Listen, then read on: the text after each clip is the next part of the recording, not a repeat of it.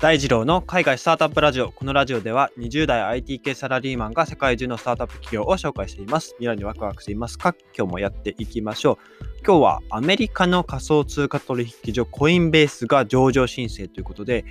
久しぶりに仮想通貨のお話ししようと思います。えー、皆さん仮想通貨、ビットコインやら持ってますでしょうか、えーという僕はですね、あの、実際持っています。あの、ビットコインだけですね、あの、持っておりまして、えっと、11万円ですね。ちょっと刻んでるんですけど、なぜ11万円かというと、最初怖かったので1万円だけ入金して交換してみたんですね。でそれでうまくいったので、じゃあ10万円追加で投資しようっていうことで、え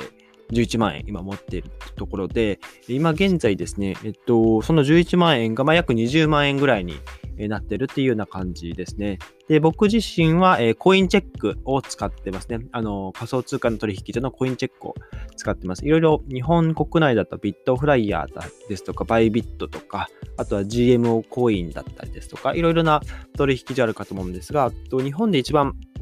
あの、今有名なのはコインチェックなのかなというところで、今、ちょうど CM もやってますよね。あの、この1月ぐらいでしたかね、CM も再開するっていうことで、以前ですね、あの、コインチェックとか、過去の取引所っていうのは、その、まあ、サイバー攻撃というか、えー、情報漏洩とかでですね、あの、コインがこう、盗まれたりっていう、まあ、そういった事件もあったんですが、今はセキュリティをかなり強化しているので、まあ、そういった心配は、えー、ほとんどなくなったと言えるですが、まだ油断はできないですね。なので、えっと、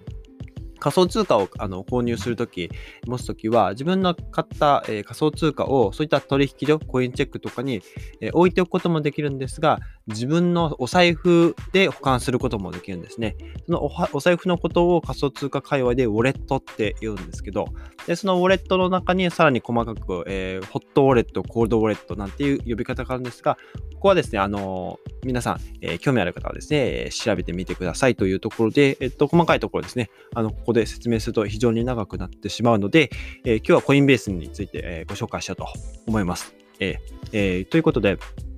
コインベースはですね、アメリカで2012年に創業したアメリカ最大規模の仮想通貨交換所、取引所の会社でして、会社ででして、えー、日本にもですね、拠点を持っているということです。えー、主には、えー、仮想通貨の売買とか、あとは仮想通貨の相場をチェックしたりとか、そういったことに使われるということで、現在上場申請中ということでございます。で、この会社ですね、えー、日本、えー、最大の、えー、仮想通貨交換会社のビットフライヤー、え、最大規模、うんまあ、知名度で言うとコインチェックの方が僕はあるのかなって思ってるんですけど、えまあ、ビットフライヤーもまあ人気なんですが、こちらがですね、え、比較なんですけど、あえっと、預かり資産が、えー、2892億円なんですね。ビットフライヤーの中にある仮想通貨の、え、総流通額ですね。が2892億円。まあ約3000億円ぐらいですかね。これの30倍の規模が、えー、ありますと。これがコインベースですね。えー、日本の、えー、3000億円の、えー、30倍なので、えー、9兆円ですかね。合ってるかな計算。合ってますよね。3000億円の30倍なので、サザンが9。合ってますよね。多分合ってます。はい。えー、9兆円の規模ありますと。で、えー、このコインベースの収入の大半は仮想通貨の取引、皆さんが、え、ユーザーが仮想通貨をこう取引所の中で取引する中の、え、手数料を徴収しているんですね。その手数料で、まあ、儲けていらっしゃるというところで、で、まあ、残念ながらですね、あの日本在住の方はコインベースにですね、入金をすることができないので、えー、まあ、海外在住の方のみご利用いただけるんですけども、えー、このコインベースですね、今現在ユーザー数ですね、えー、登録ユーザーが4300万人に上るらしくて、で、その中にはですね、まあ、7000以上のですね、機関、えー、投資機関とか、まあ、企業とか、まあ、そういったものも、え、登録しているというところで、えー、まあ、そういった機関、まあ、ヘッジファンドとか、ファンドマネージャーとか、そういった機関も含まれている、えー、数がまあ7000ですね。で、ここでですね、あの一番重要なのが、あのまあ、今回の放送で一番大事かなと思うのが、えっと、かなりその、まあ、仮想通貨界隈盛り上がっていると思うんですね。で、コインベース自体も登録者数4300万人ですね。そんなに多くの人が、えー、利用してるんだって思うかもしれないんですが、これ実際ですね、コインベースで暗号通貨の取引を参加、暗号通貨の取引に参加しているユーザーは、180万人しかいないっていうことなんですね。つまり4300万アカウント登録はあるんだけど、実際そのコインベース取引してるのはたったの180万人ということなんですね。で、4300万人のユーザーの大半はただアカウントを持ったまま登録したままっていうところですね。うん、で、2018年、えー、半ばにリリースしたウォレットアプリでは、えー、200万人超えの、まあ、ユーザーがいるっていうことなんですが、えー、登録しただけで使ってないということは、まあなんでしょうね。波に乗って登録しなきゃって登録したけど結局、えー、仮想通貨の取引をしていないっていうことですね。あの興味があって、えー、登録はしたんだけど実際に、えー、まあ、動けてないというかこう動いてない方たちがいらっしゃるので、えまあこれを聞いてですね、あの仮想通貨の取引所、え登録してない方とかもですね、まあ、まずは登録だけでもしてみて、あこんな感じでこう仮想通貨の相場が動いてるんだとか、まあ、そういった市場から見て行くだけでもいいんじゃないかなというところで、まあ、これを聞いた方は少しあの、まあ、心のハードルが下がったんじゃないかなとは思うんですが、あのまあ、ぜひですね、まあ、こういった今、ブームとはなっているので、ぜひ、まあ、登録だけでもしてみるといいんじゃないでしょうか。まあ、実際にその、まあ、あの仮想通貨のこう相場とかがこう上がったり下がったりするんですけど、そういった際にですね、あの急にこう参入しよう。まあ、例えば急にですよ、あの、燃え立ってあの仮想通貨の、この仮想通貨を買いたいとなってもですね、えー、その取引所に、まあ、申請して、まあ、本人確認をして、えー、まあ、なんて言うんでしょう、アカウントが使えるまで時間がかかるんですね。なので、えー、そういった場合に応じて、あらかじめアカウントだけは持っておいた方が吉ですね。はい。ということで、まあ、コインチェック、日本でも使えるコインチェックでもですね、今、えー、アカウントの、えー、開設がすごく急増をしているようですので、えー、まあ、ここ最近だとビットコインがまたグググッと上がって、えー、約半年でまた2、300万円ぐらい、えー、価格が上昇したので、まあ、そういったところに応じて、あの、ビットコインすぐに買いたいけどアカウントが開設できない時間がかかる。しかも一気にユーザーが申請をしてるから、コインチェック側も確認するのに時間がかかって、えー、まあアカウントを普通だったら、えー、2営業日ぐらいで解説するんだけど、1週間以上かかってしまう。なんてこともあって、その間に、えー、本当はこの価格でコインを買いたかったのに、え、もうだんだん高くなっていって、え、まあちょっと、まあ損をしてしまうというか、いう、まあ機械損失っていう場合もあるので、ぜひ、登録だけでもね、してみるといいんじゃないでしょうか。というところで、えー、コインベースの話に戻るんですけども、えー、このコインベース上でですね、えー、まあ流通している、まあ、総資産額というんですかね、が、え、まあ、そうですね、約、まあ、9兆円ぐらいですね、ありますと。えー、っと、まあ、それで2012年に、まあ、コインベースは創業をしたんですけど、えー、当初のアイディアとしてはですね、あの、まあ、もっと簡単にビットコインを取引できたり、まあ、送金できたりするもの、まあ、取引所っていうのを、まあ、かなりシンプルなものだったんですけど、まあ、今現在はその、まあ、もうちょっとちゃんとビジョンを立ててですね、すべての人とビジネスに経済的な自由をもたらすということにですね、えー、まあ、重きを置いているというところで、もうこれはすごく明らかにその仮想通、一仮想通貨の取引所っていう、あの、まあ、枠組みを非常にこう超えた、あの、壮大な目標なのかなと思うんですが、えっと、さらにですね、えー、まあ、こういったビジョンを掲げながら、まあ、今回上場をまあ、申請をしている、まあ、ここまで大きくなった理由の一つとしては、やっぱり、え、仮想通貨、えー、業界、まあ、全体がですね、えー、まあ、時価総額がまあ大きく伸びているからということで、え各コイン、例えば、えビットコイン、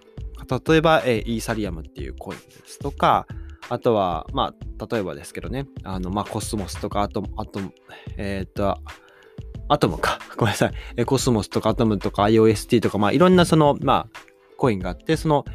各コイン自体の、えー、価格価値ですね、が少しずつ上がっているから、えー、まあ、このコインベースもまあ伸びたっていうのもありますし、うん。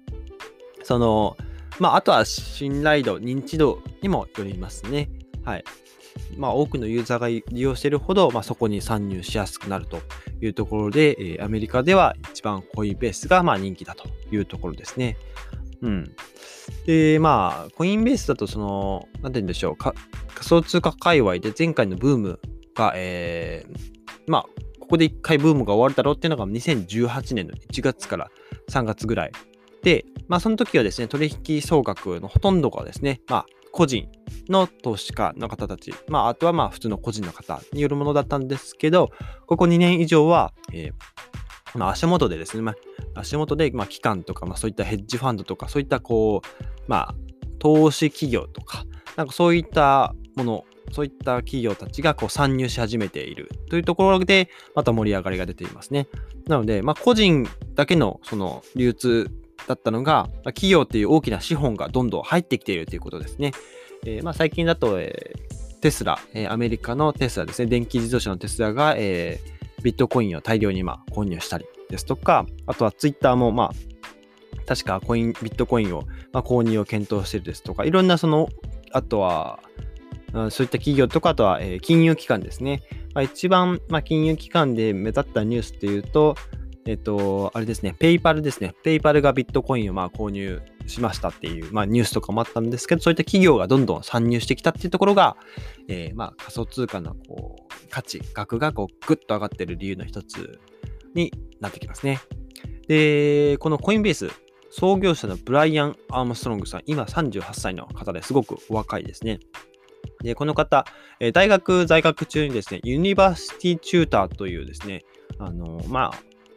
大学に在学中の生徒に対して、えー、まあ、個別で、まあ、家庭教師をするオンライン上のプラットフォームを、まあ、作ったんですけど、そこをま創業してですね、あのー、まあ、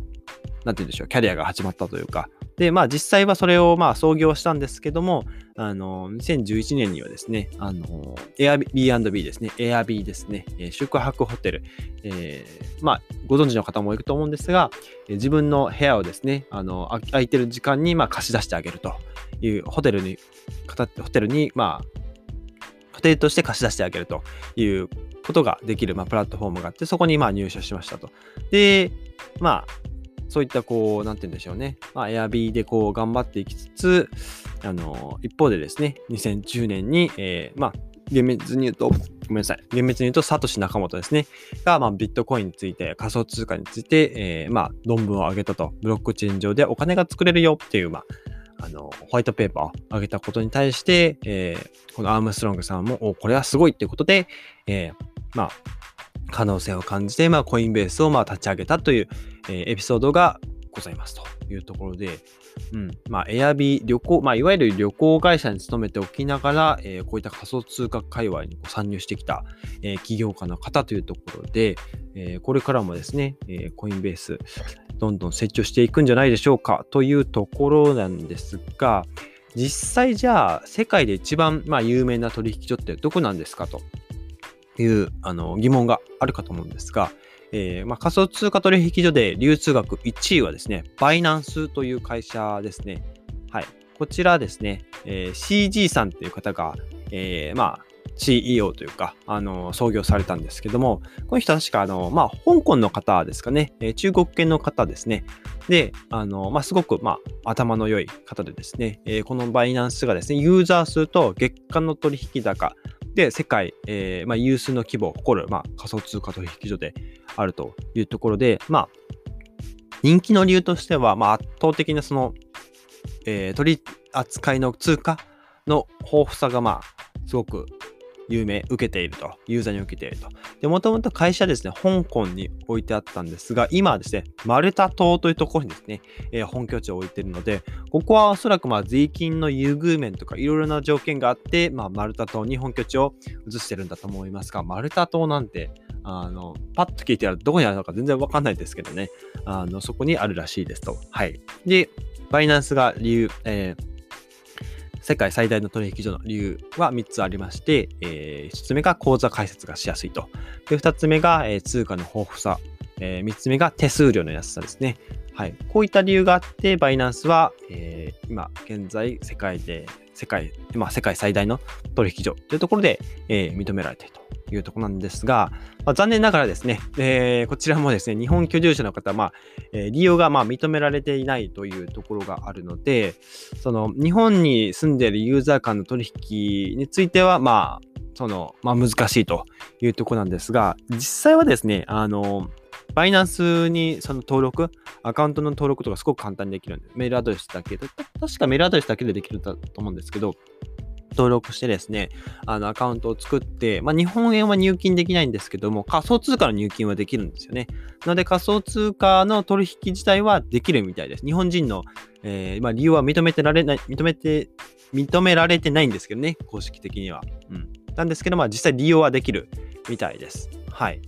で、えっ、ー、と、そうですね。なので、まあなんでしょうね。あのー、仮想通貨界隈で有名な池早さんとかだと、あの、バイナンスをまあ常時使ってらっしゃっていて、バイナンスをどうやって使っ使うかとか、まあそういった解説講座とかもまあ YouTube で上げられているので、まあぜひ気になる方はチェックしてみてはいかがでしょうか。というところで、今日は改めてアメリカの仮想通貨取引所コインベースが上場申請というところで、え、ご紹介をさせていただきました。はい、仮想通貨。これからどうなるんでしょうね。えー、まあ、いろんなこう金融業界で、えー、革命が起きている、まあ、フィンテックって言われてるね、えー、なんて言うんでしょう。その、まあ、金融の業界をこうテクノロジーで改善していく、まあ、フィンテックっていう、あの、まあ、分野もあったりしますけども、まあ、仮想通貨どちらかというと、ま、フィンテックに入るのかどうかっていうと、ちょっと微妙ですよね。もう、こちらまた新しい概念かなと思うので、まあ、そういったブロックチェーンっていう仕組みの上に、まあ、お金というまあ概念が出来上がったまあ、通貨が出来上がったという、えー、捉え方の方が、まあ、正しいのかなという、えー、印象です。はい。というところで、えー、今日のエピソードがですね、役に立った、いいなと思ったら、ぜひフォローよろしくお願いします。それでは、皆さん、素敵な一日をお過ごしください。バイバイ。